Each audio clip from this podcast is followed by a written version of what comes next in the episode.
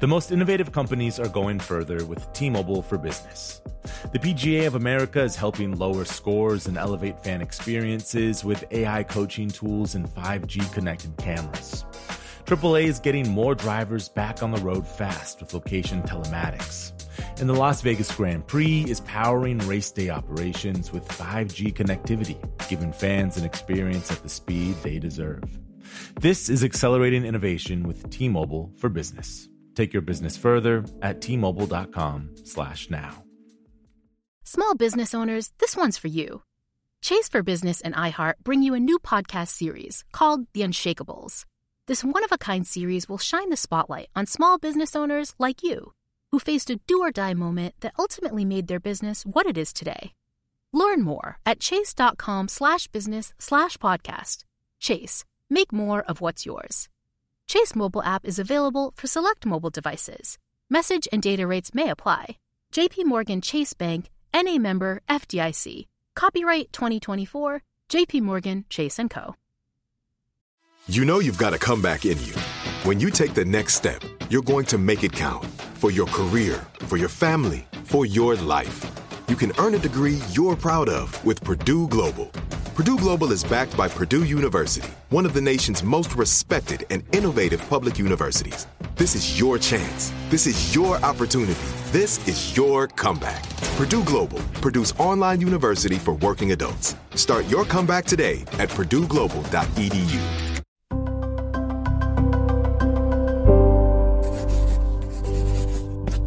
Pushkin.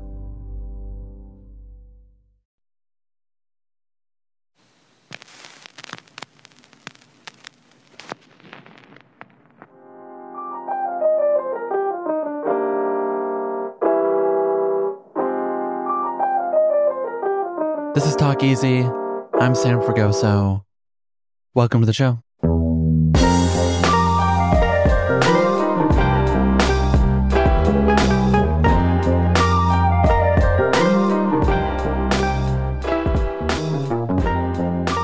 Today, I'm joined by the legendary writer Joyce Carol Oates.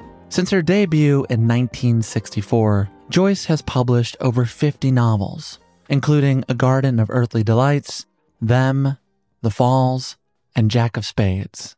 She's also written national bestsellers like We Are the Mulvaneys and Blonde, the latter of which has just been adapted into a film starring Ana de Armas, out next month on Netflix. Her latest work is called Babysitter, a heart racing thriller of love and deceit set against the backdrop of 1970s Detroit. It's there, in an affluent suburb just outside the city, where a child serial killer is on the loose.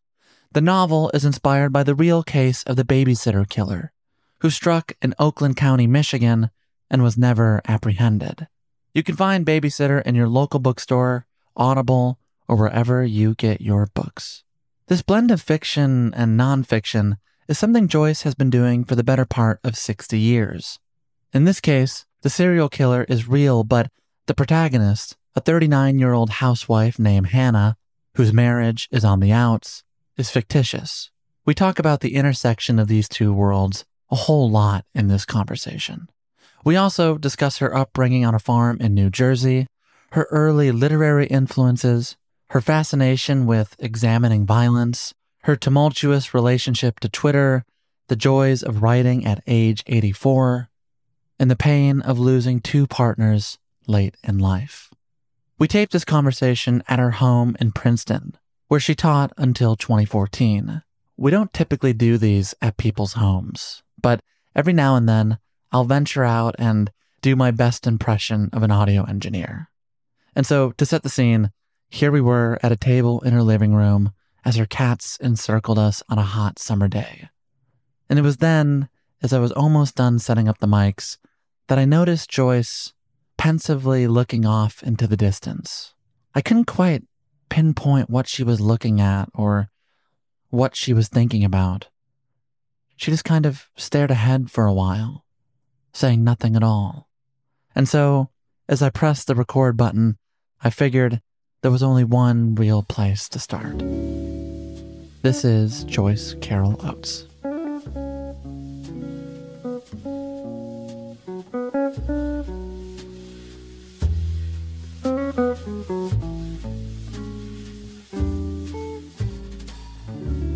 We ready?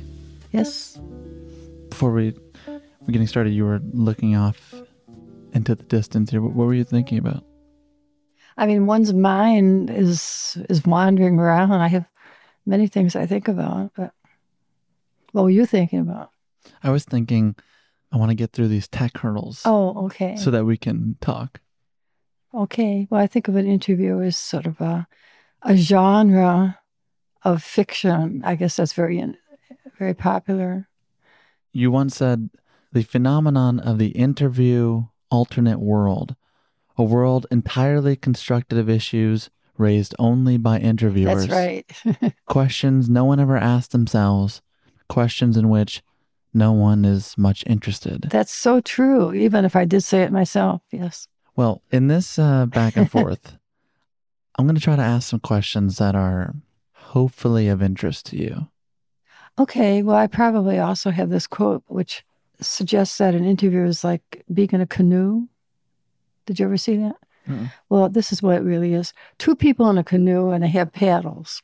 And the idea is to have a nice ride and not collapse and not turn over and not drown. And so both have to cooperate. So I always cooperate with the interviewer. I'm not an interviewee who just sits there like and says nothing or says some dumb thing, you know. I feel it's like this it's this canoe ride, you know. So I'm very cooperative. Well, I'm happy to be on this ride with you. Oh good. Uh, your friend, Margaret Atwood, has said that sometimes in the late afternoon, she has a feeling of desperation Right, panic. that sets in. It's a feeling you have shared with her about not getting enough done in the day. Since we are talking in the mid to late afternoon, I figure we start here. How are you feeling? Well, I'm not really thinking about that at all. I did I did work this morning. I'm working on a novel, so I start fairly early. I mean, I did do some work. I think Margaret, of course, she's being funny. She's a very funny and witty person, and so she's speaking of a certain time in one's life when you don't get much done, and I've had that. But ordinarily, if you just start work at about seven a.m., you get something done. You know, And how was the work this morning? it was fine. I'm revising a novel, so revision is much less stressful than writing for the first time. This new book is something that is completed, you're done with it. It's called Babysitter. When you finished the book last year, you took to Twitter to celebrate. You said, though it had seemed interminable, like the pandemic itself, a novel I'd begun last fall has finally finished. Like Chuck Close creating immense portraits through tiny mosaic like pieces, working on a novel was a kind of therapy in a dark time. Wow, that's so interesting. I'd forgotten I said that, but it definitely is true. Now that those tiny mosaic like pieces have come together in this finished book, what is the portrait that you see? Well, that is interesting that uh, that I said that. It did seem interminable, but of course, it, it didn't really take that long. It was perhaps less than a year. Do you know how Chuck Close painted? I do. because he had um, a neurological deficit. He wasn't able to do certain things, so he uh, compensated for that by dividing a canvas up into these little parts, which he could do. You know, you wake up in the morning and think, I can do that. I'm not going to be able to paint the Mona Lisa, and I don't have the kind of uh, agility of Picasso, but I can paint some little pointillist thing. So with writing, I think it might be a little like that, where you break down what you're doing into chapters, and then there are scenes and paragraphs. I think James Joyce wrote that way also. Have kind of a an outline or a sense, a map of where you're going, and then each day just sort of move along a kind of continuum.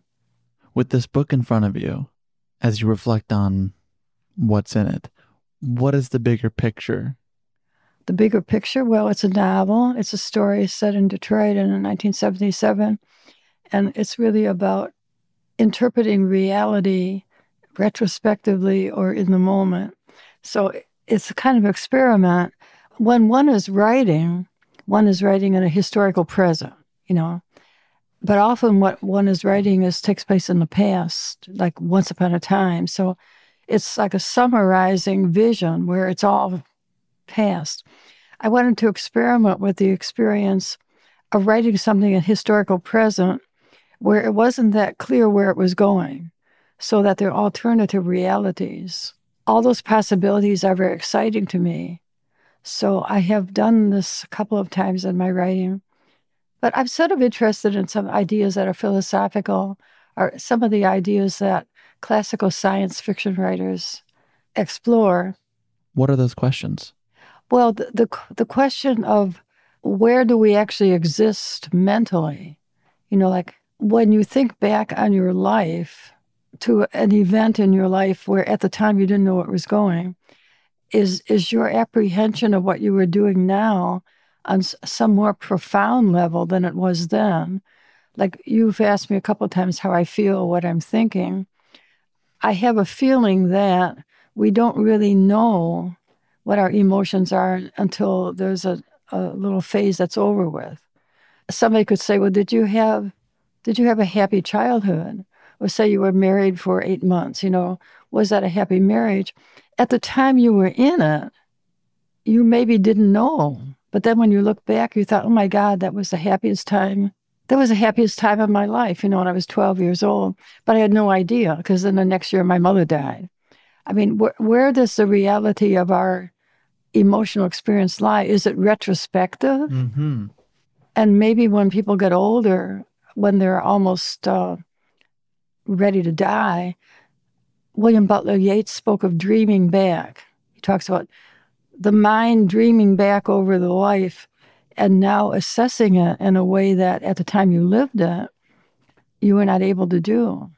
So th- there are a lot of scenes in a novel where Hannah is in medias res. She's moving, she's in her car, she's on the expressway, she's uh, not quite knocking at the door. You know, everything is sort of possible. And she leaves one luncheon and she says, Well, if she goes right, she's going to go to downtown Detroit and who knows what's going to happen. Her whole life could end. Her children could be endangered. She goes left, she just goes home. And I have some chapters that are in this alternative reality. As a formalist experimental writer, I use material. So the material that I use in this case is the babysitter and the, you know, the phenomenon of that being a reality, a historical reality in Detroit. John Updike said that research is the innocent part of writing. What was that innocent period for this book? You alluded to a serial killer in Detroit from the late 70s. Well, since I lived there at the time, and I, I remember the uh, experience of being in a, a, situation that's sort of unfolding, the uh, kind of existential drama of each day not knowing what would happen. So I had friends, I had many friends whom I knew, and I know that their children, like teenagers at that time, they were afraid of this serial killer. And then they, they sort of teased one another, you know, he's going to get you, you know, like kind of scaring themselves if they were alone after dark or something. So it was kind of like a, a fable or a legend that was at that time. A kind of boogeyman. A kind of a boogeyman. So people who lived there at that time who look back on it, they say, oh, we, we used to scare one another. But when they were actually in that time, they didn't know how it was going to end. So that's the backdrop of this book. That's the material. Yeah. The central character, Hannah, yeah. She's 39 years old. Her husband, Wes, is an investment banker from a prominent local family. The couple has two young kids, an impressive house and an affluent community, and a live in housekeeper. To set the scene, why don't we read from this description on page 14? All right. The calendar. Suburban life in Far Hills, Michigan. Tyranny of the calendar. Weekday mornings, afternoons, appointments. Dentist, orthodontist, pediatrician, gynecologist, dermatologist, therapist, yoga, hair salon, fitness center, beauty clinic. Community Relations Forum, Parent Teacher Evening Public Library Referendum, Luncheon with friends, Far Hills Country Club, Bloomfield Hills Golf Club, Red Fox Inn, Far Hills Marriott. Meetings, Far Hills Historical Society, Far Hills Public Library Association, Friends of the Detroit Institute of Arts. Indeed, this spring, Hannah has been invited to be a co chair of the annual fundraiser for the prestigious Detroit Institute of Arts. The first time Hannah has been so honored, deeply gratified, even as Hannah isn't so naive that she doesn't guess. The honor is linked to a sizable donation from the investment firm where Wes Jarrett is a partner. They will acknowledge me now, they will see that I am one of them. Suburban life, a thrumming, warmth generating hive. Family life, small, smug hive within a hive. In this, Hannah knows herself secure. She has defined herself wife, mother. She is safe, nourished. She has ceased thinking about how, why she is the person she is. Her hive identity is secure. Outside the hive, Hannah has little interest indifferent to news that doesn't touch upon the hive identity. Rapidly, she glances through the Detroit paper, indifferent to most national news, all foreign news. Inner city crime news, no. Hardly news. Increase of burglaries in the affluent suburbs north of Detroit. Environmental issues regarding a toxic landfill not far from Far Hills. Those obscure crimes labeled as domestic these snag Hannah's interest, but fleetingly. Domestic violence, people who marry abusive men, women who have not the courage to leave these men, foolish women, weak women, hard to be sympathetic with them. The most frightening news to Hannah, the most distressing, is of a serial killer abductor, child killer, killer pedophile in Oakland County since February 1976. Hannah looks quickly away from headlines. She is secure and protected, her children. None of these abductions has been in Far Hills. None of the abducted children have been known to Hannah or her friends. No room in Hannah's life for the unexpected. And of course, the unexpected is exactly what happens in her life. Yes, if you're a character in a novel, that has to happen. you mentioned how most people go through their days and are doing the things they're supposed to do. Uh, many people, yeah. Some people, many people, yeah. But beneath the surface of Hannah's suburban, appointment filled life is a darkness, a violence that persists through the babysitter and, and really so much of your work. You said once, I should probably research lighter elements. The darker seems just so much closer, natural, inevitable and universal. Why do you think the darker feels closer to you? Well, particularly today, I think we're living in such a, a kind of crisis ridden age.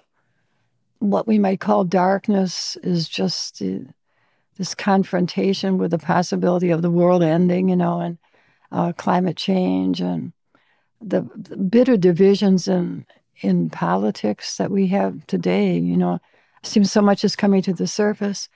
Now, I do remember it wasn't that long ago when people who were sort of outright racist just didn't exist, but they uh, they may have been racist kind of quietly, you know.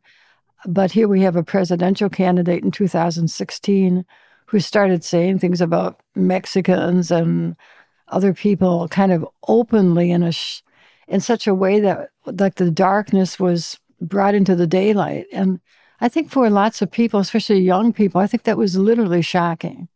You know, like you might see some horrible thing about Jews or black people written on a fence somewhere, but you would never actually hear it, you know, in public, and you never have a presidential candidate who would say things like that.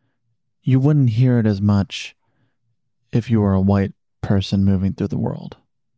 Well, if you were a black person, you wouldn't hear a presidential candidate say that. Sure. I mean, Nixon was the expression is dog whistles. Mm-hmm. Like when Nixon was campaigning, he was campaigning on a platform sort of a racism, but he never said anything like that.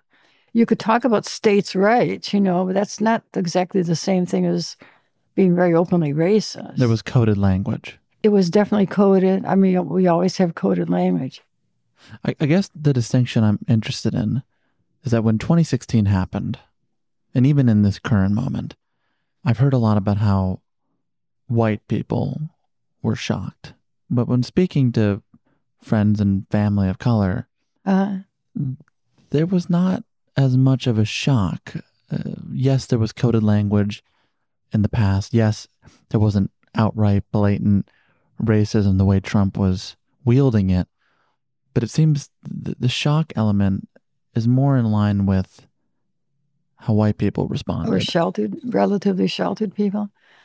Well, I do think it was unusual that a presidential candidate would start saying certain things. And I mean, it used to be maybe it was a facade, you know, it was more hypocritical. Mm-hmm. But there's something about hypocrisy that's maybe better than this blatant material.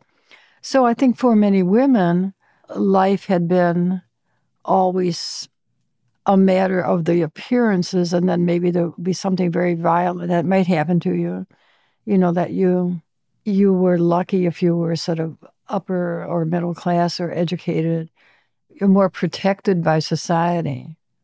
But at the same time, women always felt that it was a sort of a veneer, you know, and that they something awful could happen to them. Hmm. But I guess I'm just much more interested in like in tragedy than than comedy. I I think the Shakespeare Shakespeare's tragedies are just brilliant.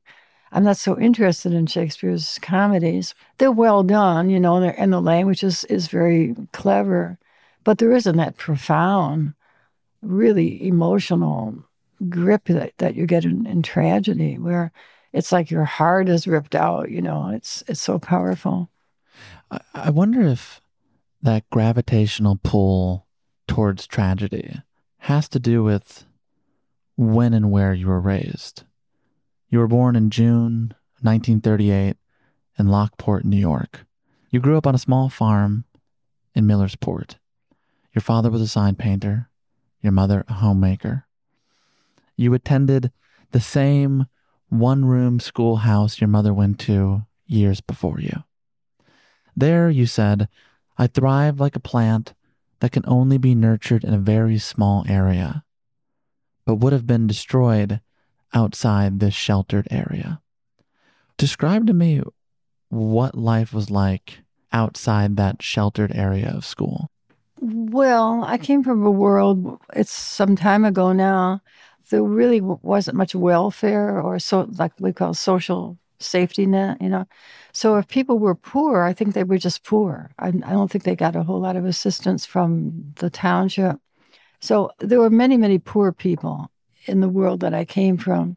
And my classmates who are from these poor families or broken homes, maybe, or a family where a father was a violent alcoholic, they didn't have as much of a chance at life as I did. My mother and father were very wonderful, stable people. When I lived in a farmhouse with my grandparents, my mother's parents. So we had like this family, and it was very, very warm and we had property and a pear orchard and a barn, you know. And my father actually was a tool and die designer in Lockport, and he did signs on as an extra. So there was a fair amount of income. Then there were other families and other broken homes, and these children went to the the one room schoolhouse, and they were very poor people. And I don't think any of them really went on beyond eighth grade you could go to school to a certain point, then you could drop out legally. So they just dropped out. Whereas I think I was sort of protected by the accident of my birth. And then some other accidental things happened to, to me too. Like what? Well, at a certain point, it was mandated that the school be shut down and that students be bused into or could go to Lockport. I don't know whether any of them actually did, but I did. But there wasn't a school bus. You had to make your own way. It was some strange change in the law. So because of that, I started taking a Greyhound bus to Lockport. I went to a, a real school rather than this other school. So seventh, eighth, ninth grade, I was in a real school. That made a big difference. And then again, some township law changed. Now I was bused to Williamsville, New York, which is a suburb of Buffalo, and an affluent suburb. So suddenly I was going to an affluent high school where there were physics classes and chemistry and calculus. And my classmates were going to places like Princeton and Harvard. I mean, all that was just accidental. If I had been born a few years earlier, I would just have stayed in a one room schoolhouse. I want to understand the, the duality of your childhood. This glorious accident happened that allowed you to go to these. The school, yeah. Right. Yeah. But existing right next to you is what you described in your journal as brutal, meaningless acts, incredible cruelty, profanity, obscenity, farm boys trained to hunt animals. Yeah, that's the way people talked. But it was a very harsh world. It wasn't my family's world, and I had a nice grandmother who lived in Lockport too. I think because we had maybe the family unit or we owned our own home and other people were renting houses, you know. And then when I went to a real school, I just flourished. It was sort of like a plant that started over here with a lot of thistles and then somebody put put it in really good soil and suddenly the plant just starts blossoming. And so that's to me that's an accident. Mm. So I do write a lot about accidents in my life. I think accidents in people's lives are not understood so much.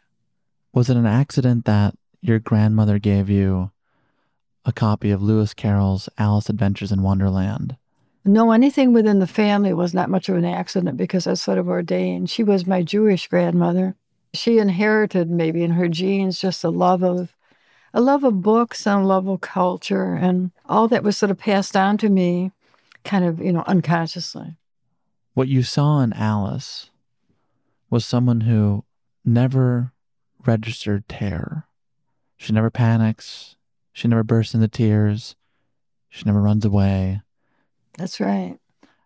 I wonder how much of yourself you see in her. She was actually only seven years old in, in the book. You would think this girl is about 10 or 11, but she's supposed, supposedly only seven, which is a little far fetched. I mean, one of the primary things that I, I, was struck by as a girl, I was eight or nine when I read it. Alice talks back to adults. She'll say nonsense. You know, my, where I came from, children didn't do that. So all that was kind of liberating or jarring or surprising or something. That Alice could be very, very skeptical and she would just say things like, Well, you're just so silly. Or you're a bunch of cards. You're a pack of cards. Like you're not even real. You know, those are not remarks that a real child would make. That's Lewis Carroll talking to the world, I think. But reading it was very uh, exciting for a girl of my age. Your grandmother very intentionally gave you his books she also gave you, at age 14, a typewriter. It's around this time in high school that you find yourself at the Lockport Public Library on Main Street, discovering the work of William Faulkner. As a teenage girl, were you aware that this library, and in turn writing, was a kind of refuge well, I, I, don't know that I would have had that thought exactly, but emotionally, I would feel that way. And my grandmother loved books. As I said, she was always at the library. She would take books out and read a book and return it every every few days.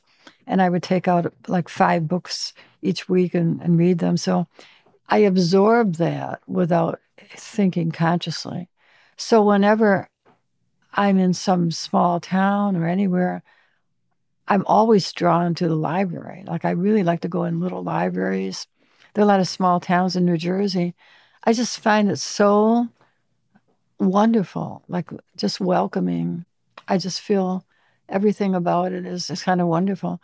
That may be how pe- some people feel about going to church. You know, they go to church or they're, they're in Moscow or London or Rome and they go in and have the same feeling of comfort, uh, which I don't get from church at all. Um, but the library to me is just the place that I that I would hang out. You know, I would be happy. We'll be right back after a quick break.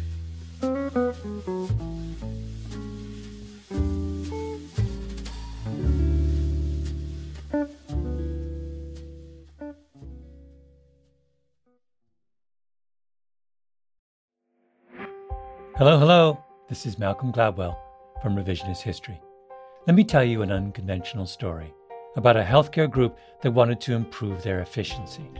Boston Children's Hospital. They were already a leading pediatric facility. Their patient outcomes, workflows, and delivery of care were already great. But they wondered, how can we make it better? So the hospital got to work. Their idea was to build what they called clinical mobility meaning a system which would allow their staff to access information and interact with patients on mobile devices anywhere in the hospital. And what made that possible? 5G. The hospital rebuilt their entire system with 5G technology at its core. That infrastructure now supports thousands of phones and tablets so practitioners can communicate with patients on a whole new level. Boston Children's also made sure the system could flex and scale to handle medical advancements like robotic surgery and virtual reality for training and research. This was worlds away from how they had previously operated.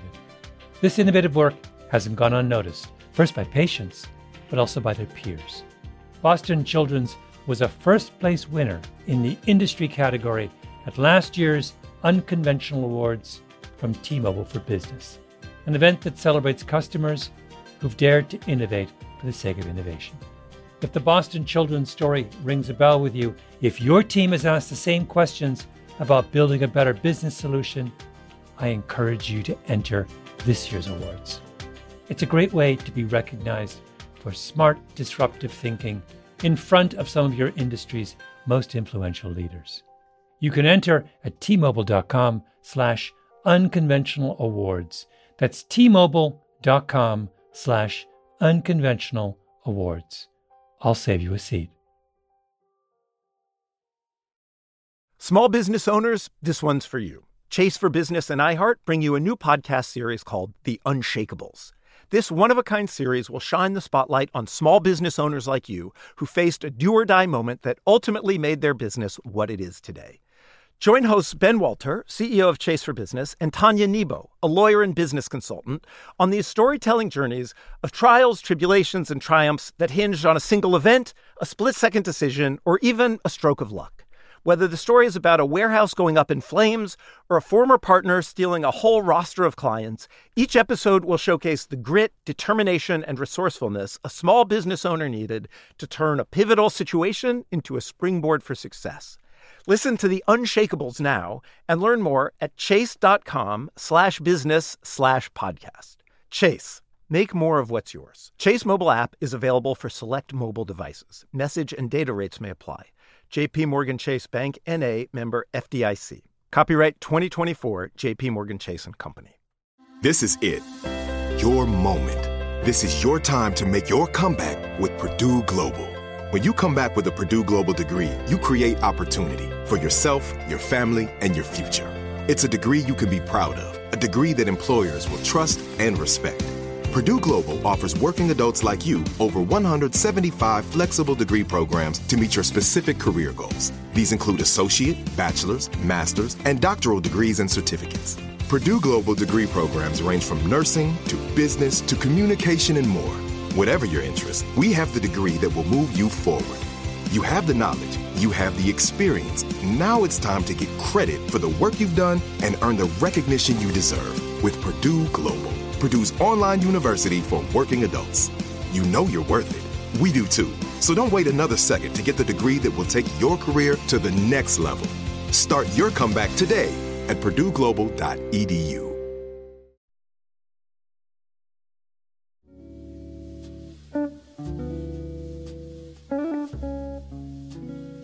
We all contain different people within ourselves.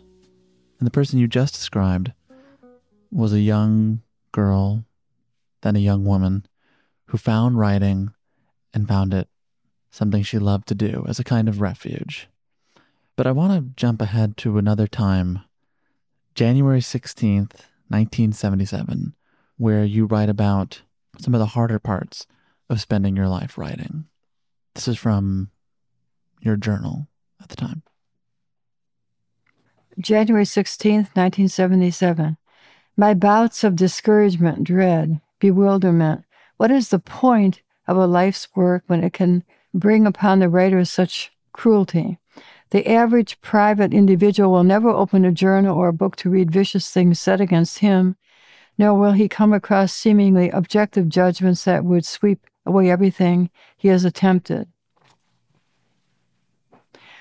Yes, I've often thought that people like my parents and many people, maybe throughout history, they never actually see or hear anything critical about themselves. I mean, you know, like my mother would never open a magazine and see some bad review of herself, you know.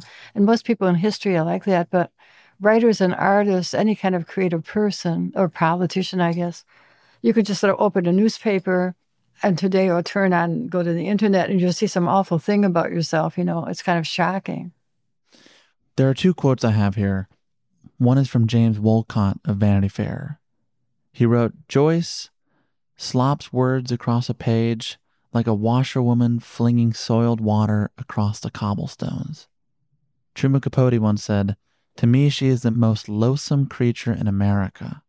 She's a joke monster who ought to be beheaded in a public auditorium. How does one even process something like that? Well, I don't think they really read my work, especially not Truman Capote.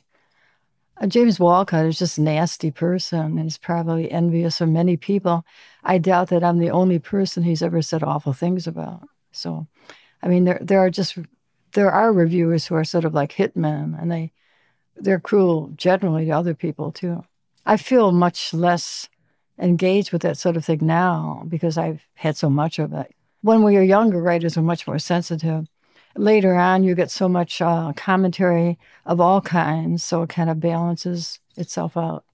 I bring that up because when we're looking at that 1977 journal, you ask, what is the point of life's work when it can be reduced to such terms? And I guess I wonder, how did you keep pushing forward? Well, those are only like two people. You know, like uh, if you're a woman, let's say, or a girl, you might hear somebody say, well, she's ugly, or gosh, who would marry her? I mean, you don't have to be a writer to hear insults against yourself. And as long as it's not a din, like it's not deafening, like it's not the only thing, most writers who've been publishing for quite a while have received every possible kind of review. I mean, you could read that you're the best living writer, and then you could read that you're the worst living writer. And you could actually read this like within five minutes. So after a while, it just sort of balances itself out. There's an essay in The Faith of a Writer, Life, Craft, Art. There's a passage I like in which you write I have to concede the more we are hurt, the more we seek solace and imagination. Ironically, the more imaginative work we create in the solitude and publish, the more likely we are to be hurt by critical and public reaction to it. And so again, we retreat into the imagination, assuring that more hurt will ensue. A bizarre cycle, yet it makes a kind of sense. Well, that's true for some writers. I'm not sure that it's true for everybody, or even for me now. There are some people who don't read reviews. But I think it's true, you know, that the world can hurt us and we, we retreat to the imagination.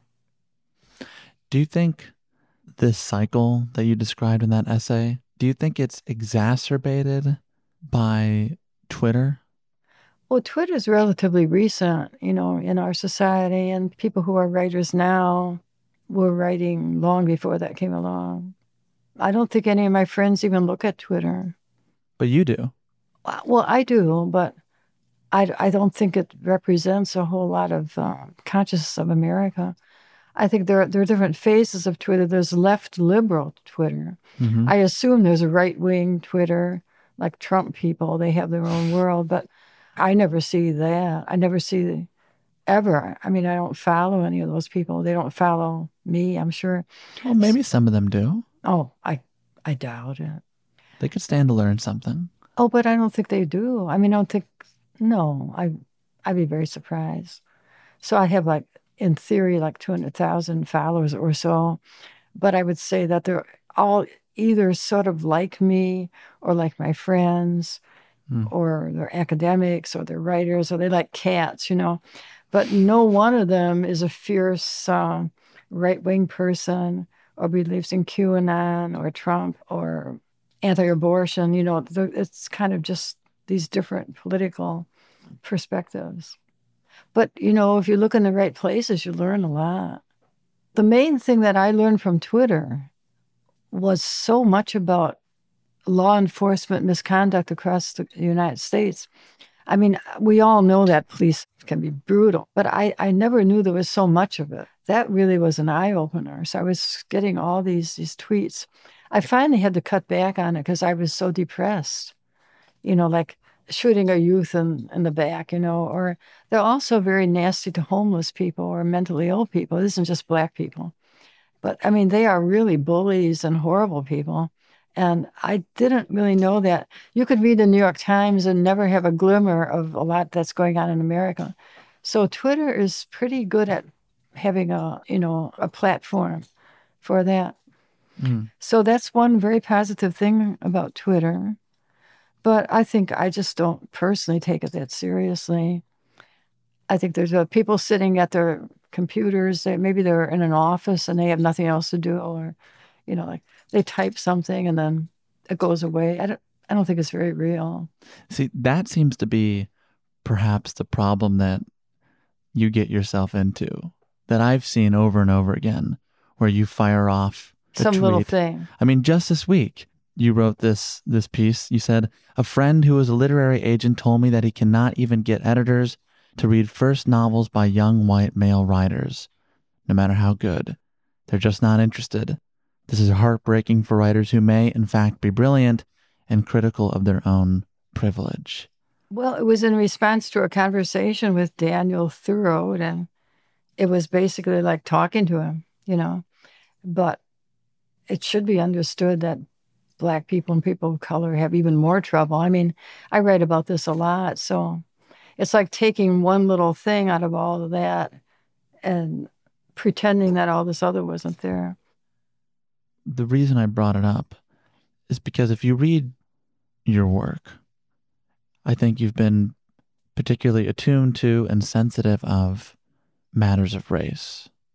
And when this happens online, it seems to distract from the work that you have spent your life doing, the work that you and I have been poring over in this conversation.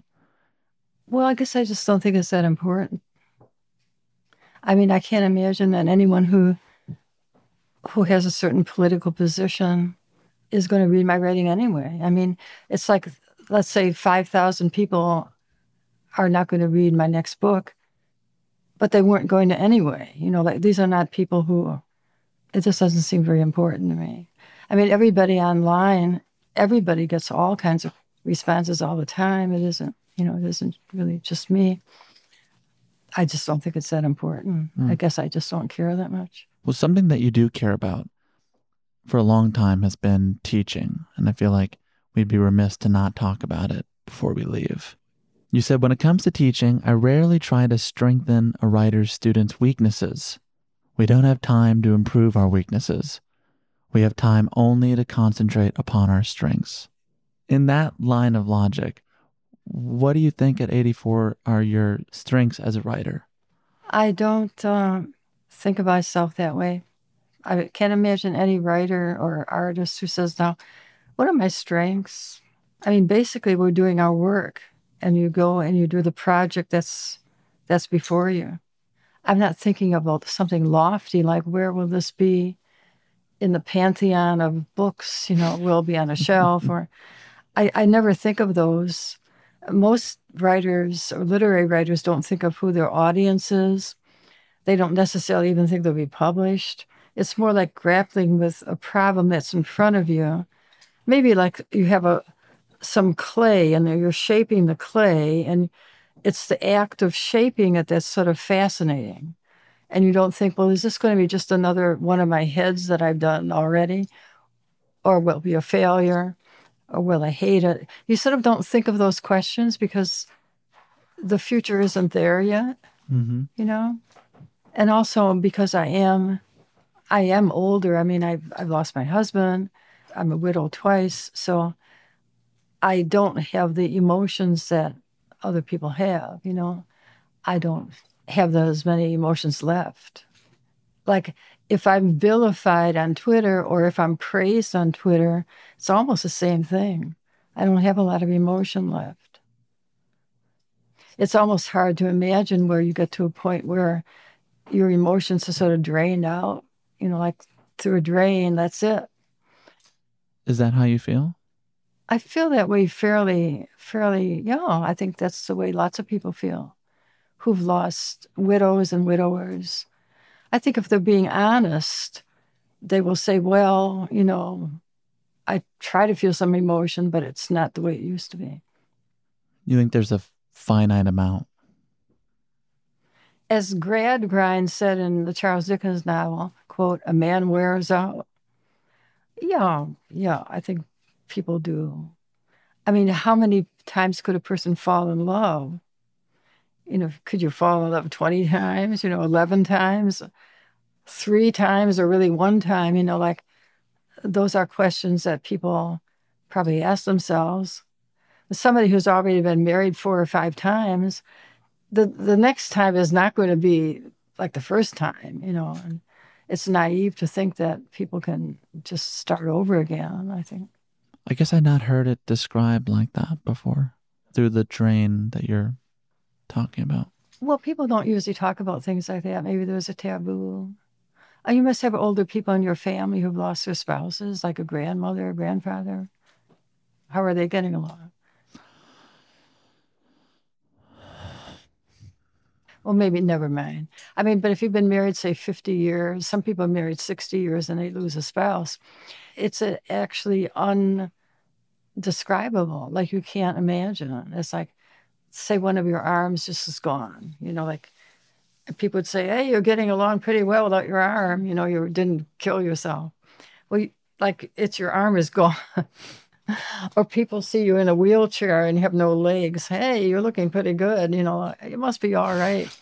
It's just kind of people who who have suffered losses make all kinds of adjustments like amputations, and they keep going. You know, so they do keep going, and that's what we all do.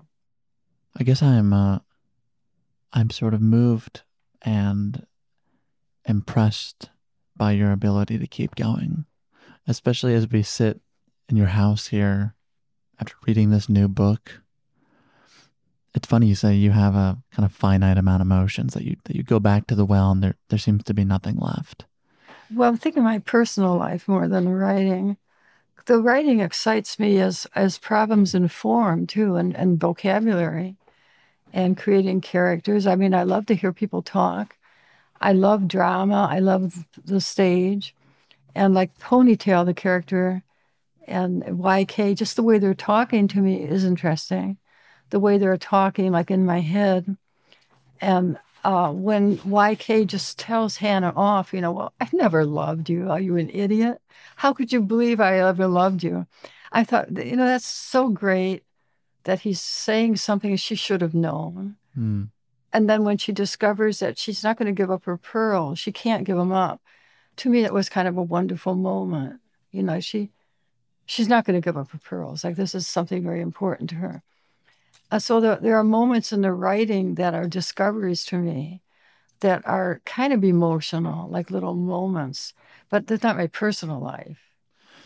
In the beginning of this conversation, you quoted some writer who talked about dreaming back over your life. Yes, William Butler Yeats and I thought you would read a passage from your life, August 11th, 1983, and see where it lands with you.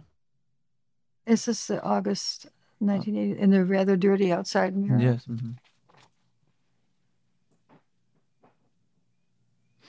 Oh, I don't think I want to read that too much because I make reference to Ray, my husband. So I'd rather not do that and anything of anything in my past is sad for me because all these times were happier times. I hate to see that, you know, that I've lost that. Yeah. I mean, almost any time before a person loses a spouse is a happier time. You asked me uh, about loss, about someone in my family, how they're doing. And as I started to imagine the people in my life, you said, oh, well, never mind. You don't have to answer, right? But I, I, I feel I ought to, given how open you've been with me. And there are two people in mind, and, and uh, they're both older than you. Both have lost their partner. And it's hard because if you ask me on one day, I'll tell you they're as sharp as ever. Of course. You know, I, I can recall uh, a, a fun turn of phrase or some memory that we laughed about. And then if you ask me, like you have today, where I can only think of the bad. You know, also older people who are in, like in a family, they do put on a little performance. Like my own mother, she was so, and my grandmother, they they were really just wonderful people, and they would want you to feel, you to feel happy, you know. So if their heart was broken or they're feeling really depressed, they would never, they would never tell you, you know, because they don't want you to feel bad, you know. So uh, you don't always know within a family what people are really thinking, which is just a fact of life. It's not hypocritical. It's just that in relationships, also like sometimes in marriages, if one person has some bad news and feels really bad, he might not he might not want to share it with the other. You want you know just let's have a nice evening, let's have a nice dinner, and watch Netflix or something. Why why should I make him feel bad because something happened to me? Hmm. So you don't always know how people are processing things. Well, one thing you've done over and over again, no matter the mood, was sit down at your desk and begin to write. Yeah, keep going. And I have this passage here from a Paris Review interview that was published in 1978 that perhaps could be the thing we leave. Okay, with my friend Robert Phillips, who passed away a few months ago. So that's sad. Just give me one moment to find this. this is a lot of pages. I have it here, though. I think it's. You've done an immense amount of homework for this. I hope it's been okay. It has. Yeah, the thing about being in the canoe together is that one person has more strength than the other. And you find that out. Like one person, the paddle starts to, it's not doing what it was supposed to do. You know, I got you. I'm ha- I, I, I am younger. I'm supposed to row it longer, faster, and harder. and you have done more than enough. Paddle, not row. Paddle. Thank you for the correction. Well, look, see, you're you're still here. You're helping me out. No matter the mood. There you go. One must be pitiless about this matter of mood. In a sense, the writing will create the mood. If art is, as I believe it to be, a genuinely transcendental function, a means by which we rise out of limited parochial states of mind, then it should not matter very much what states of mind or emotion we are in. Generally, I found this to be true. I have forced myself to begin writing when I've been utterly exhausted, when I felt my soul as thin as a playing card, when nothing has seemed worth enduring for another five minutes. And somehow the activity of writing changes everything, or appears to do so. Yes, that's I do believe that. And sometimes going for a bicycle ride does the same thing. Mm. Well, I so thank you for uh, doing that again and again. Well, thank you. It's so nice to speak with you, Sam. I'm glad we got together. Joyce Carol Oates, thank you for uh, having me in your home. Well, thanks for coming. It's been really a pleasure. Anytime.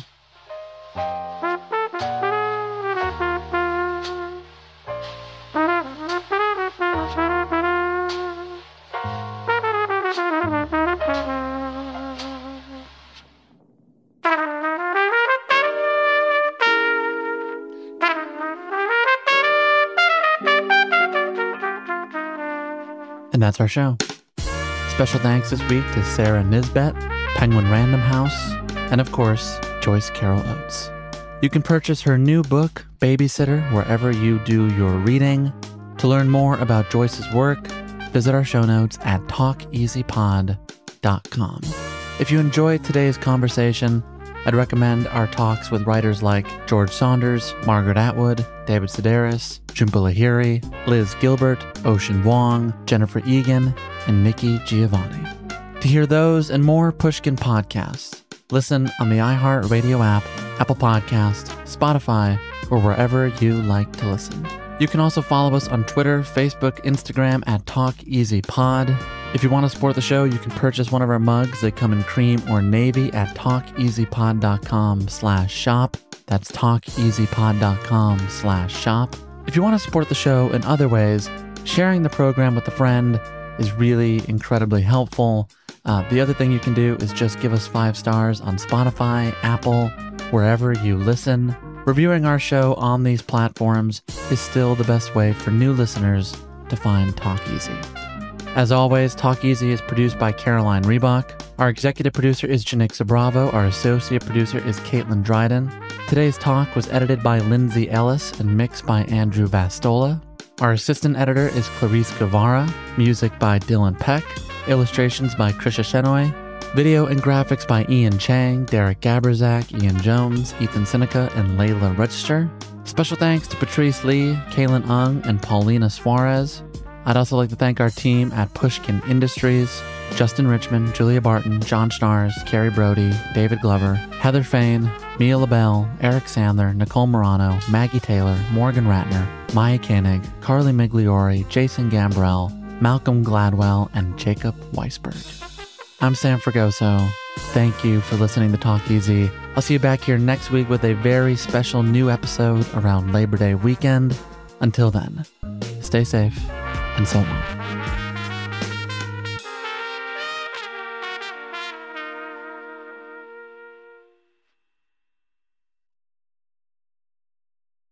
The tradition of breaking tradition continues with the return of the unconventional awards from T Mobile for Business at Mobile World Congress.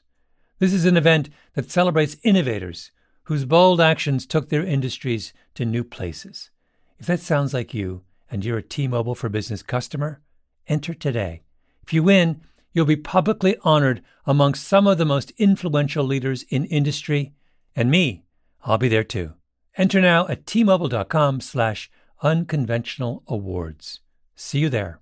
Are you still searching for your perfect place to call home? Well, now is the time to buy at Fisher Homes. If you're looking to move in before the end of 2024, May could be your last opportunity to start building your dream home and close before the year's end. If you're hoping to move in even sooner, Fisher Homes also has homes that are move in ready and waiting for you, where you can start enjoying the benefits of homeownership even faster. Schedule your personal tour with a new home advisor today at FisherHomes.com and make this spring the season you find your perfect home sweet home. Whether you're a savvy spender maximizing your savings with cashback rewards, a thrifty rate watcher seeking the lowest interest, or a travel enthusiast looking for extraordinary perks, Kemba Financial Credit Union has a visa to complement your lifestyle and unique needs. Apply today at Kemba.org to unlock a limited time 2% cash back on purchases and pay 0% interest on balance transfers for an entire year with a new visa from Kemba. You deserve a card that works for you. Restrictions apply. Offer ends June 30th, 2024.